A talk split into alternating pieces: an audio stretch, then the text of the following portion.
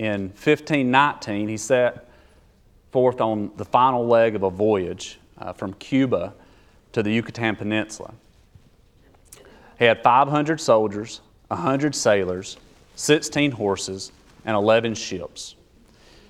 He was going to take over the greatest treasure in all the world, the greatest treasure the world has ever known. six hundred years this treasure had been held by the same people. Johnny probably is following along a little bit here, but this has been a history lesson. He was a conqueror.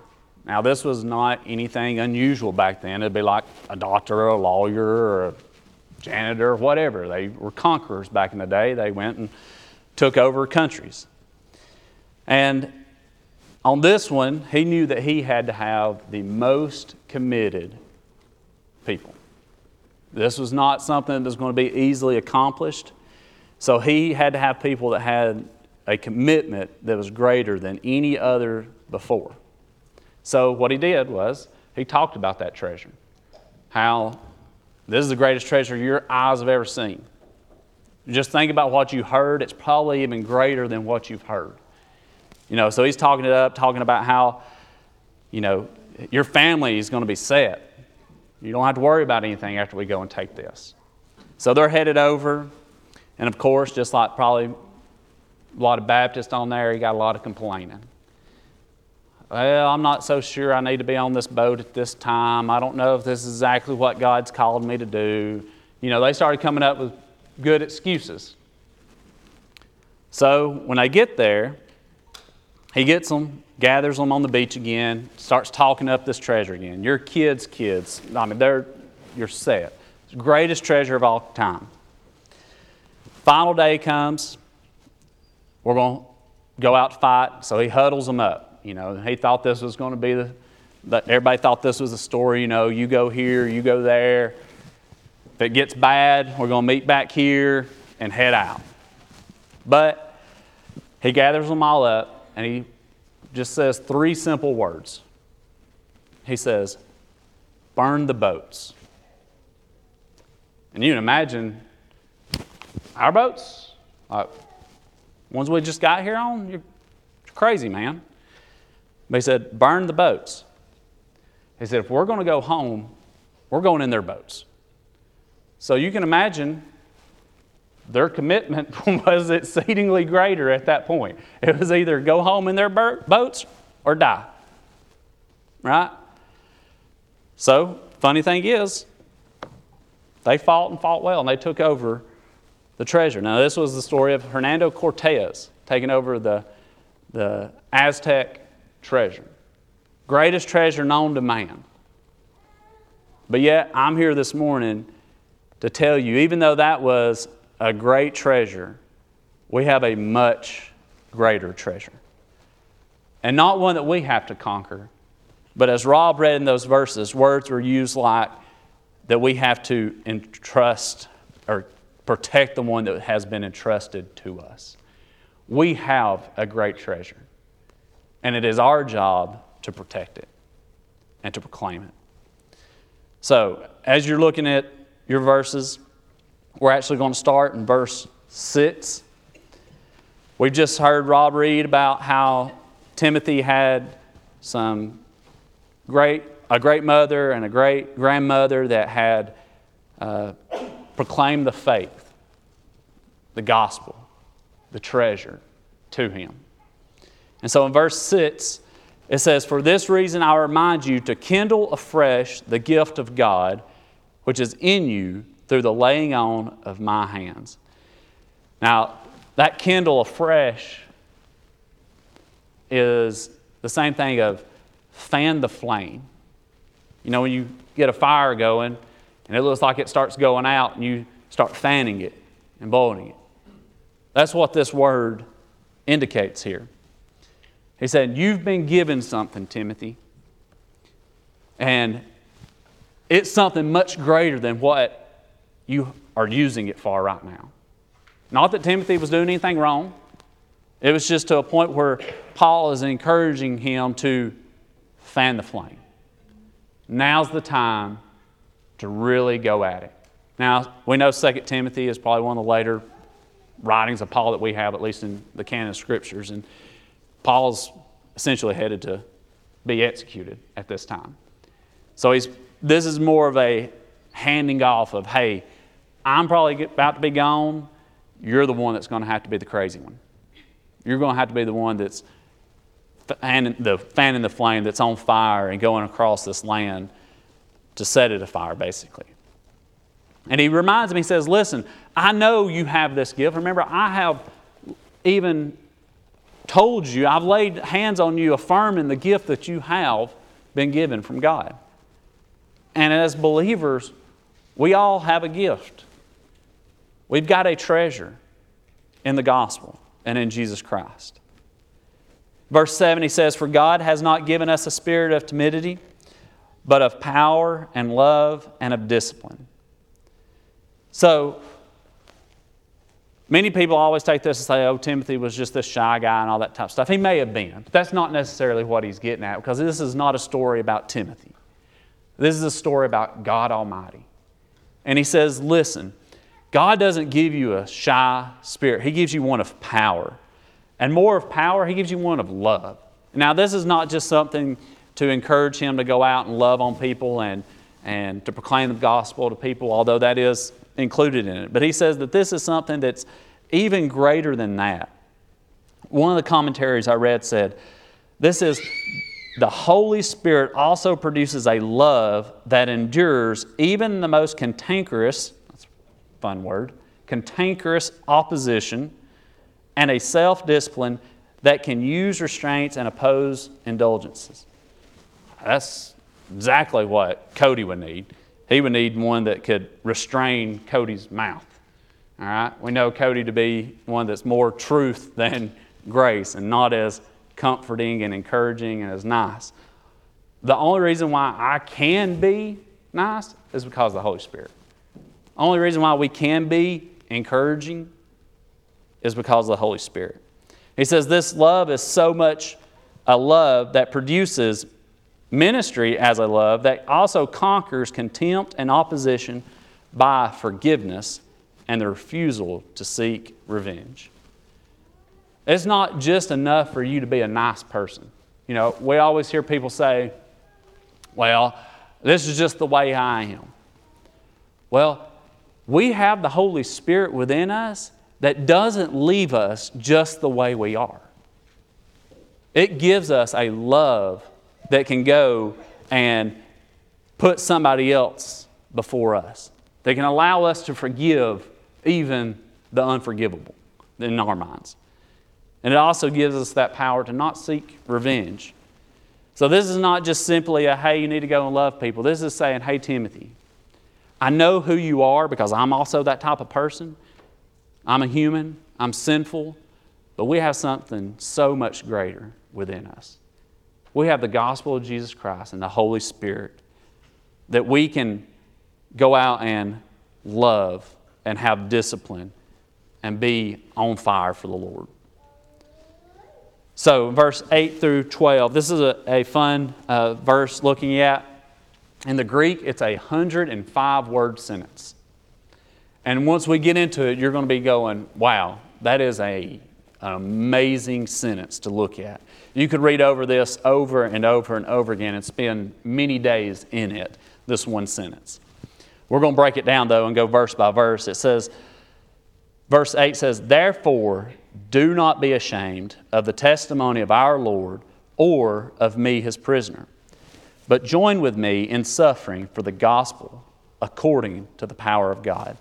We're going to skip over the first one of do not be ashamed, the negative, but we're going to look at the, the positive here, join with me first.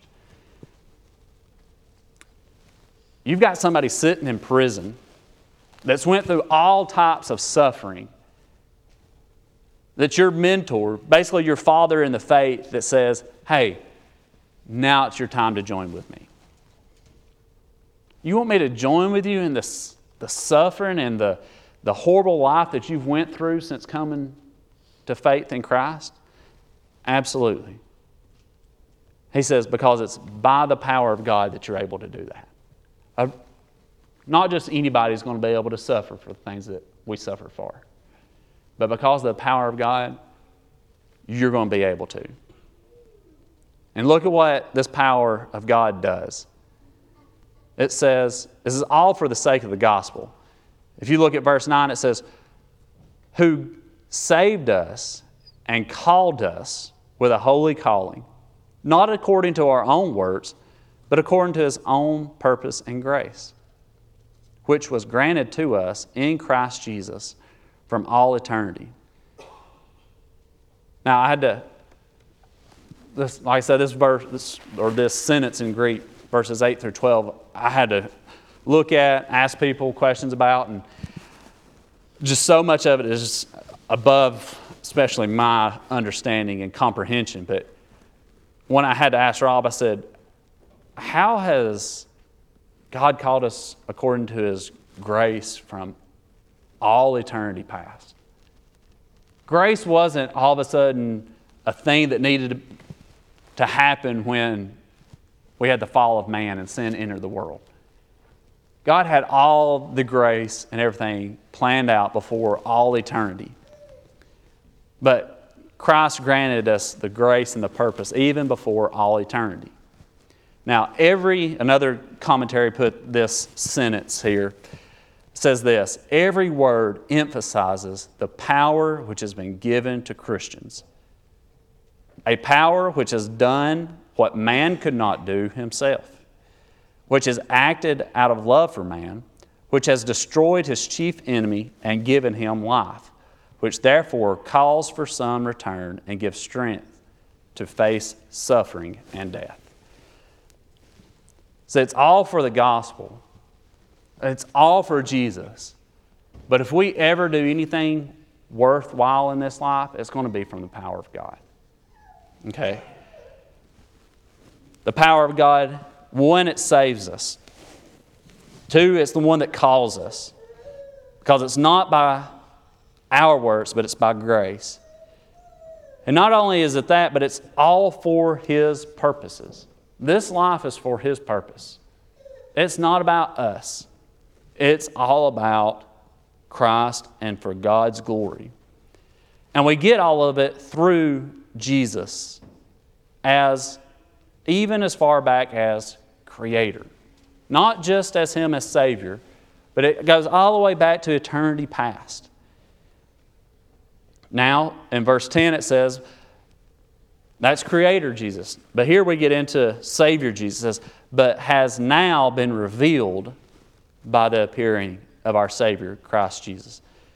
Something's been revealed. That means it's been there the whole time, but we haven't been able to see it maybe. But now we see because we have Christ here with us. It says He abolished death and brought life to the immortality, to the light through the gospel. Now we have Christ, and we see what all Christ has done. We had the graces and the purpose from all eternity past, but what else has Christ done by coming and dying in our place? Well, He's abolished death.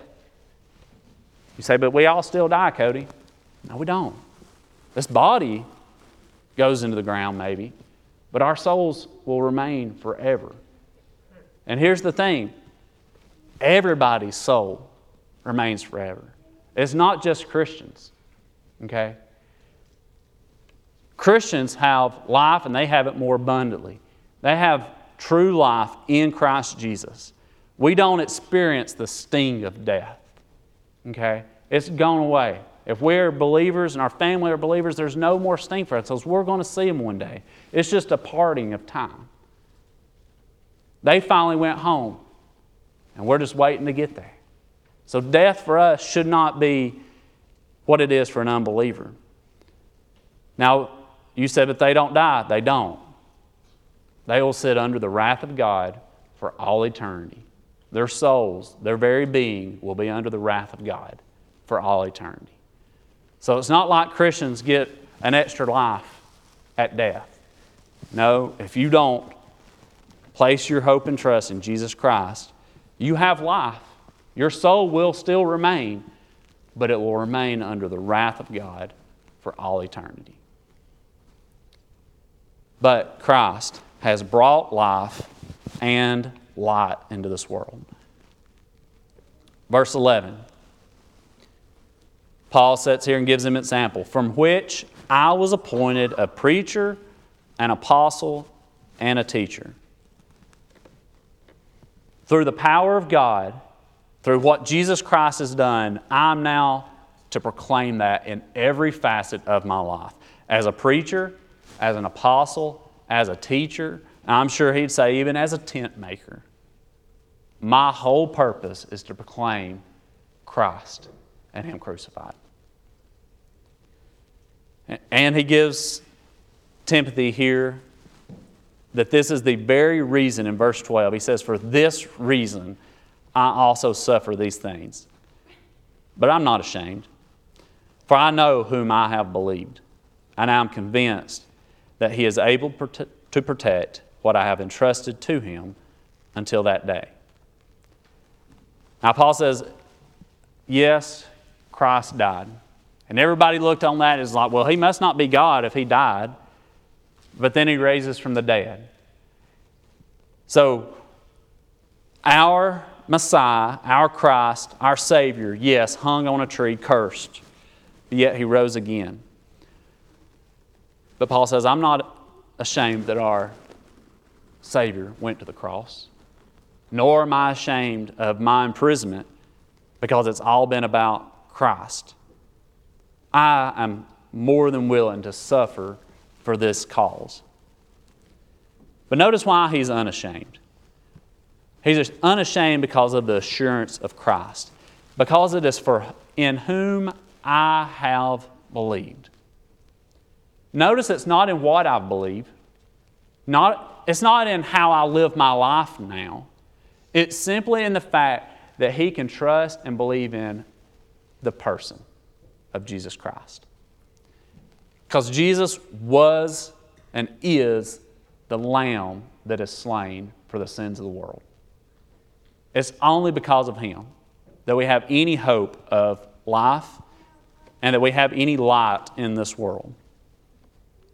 It's Jesus in whom he trusts, and it's also Jesus who is able to protect.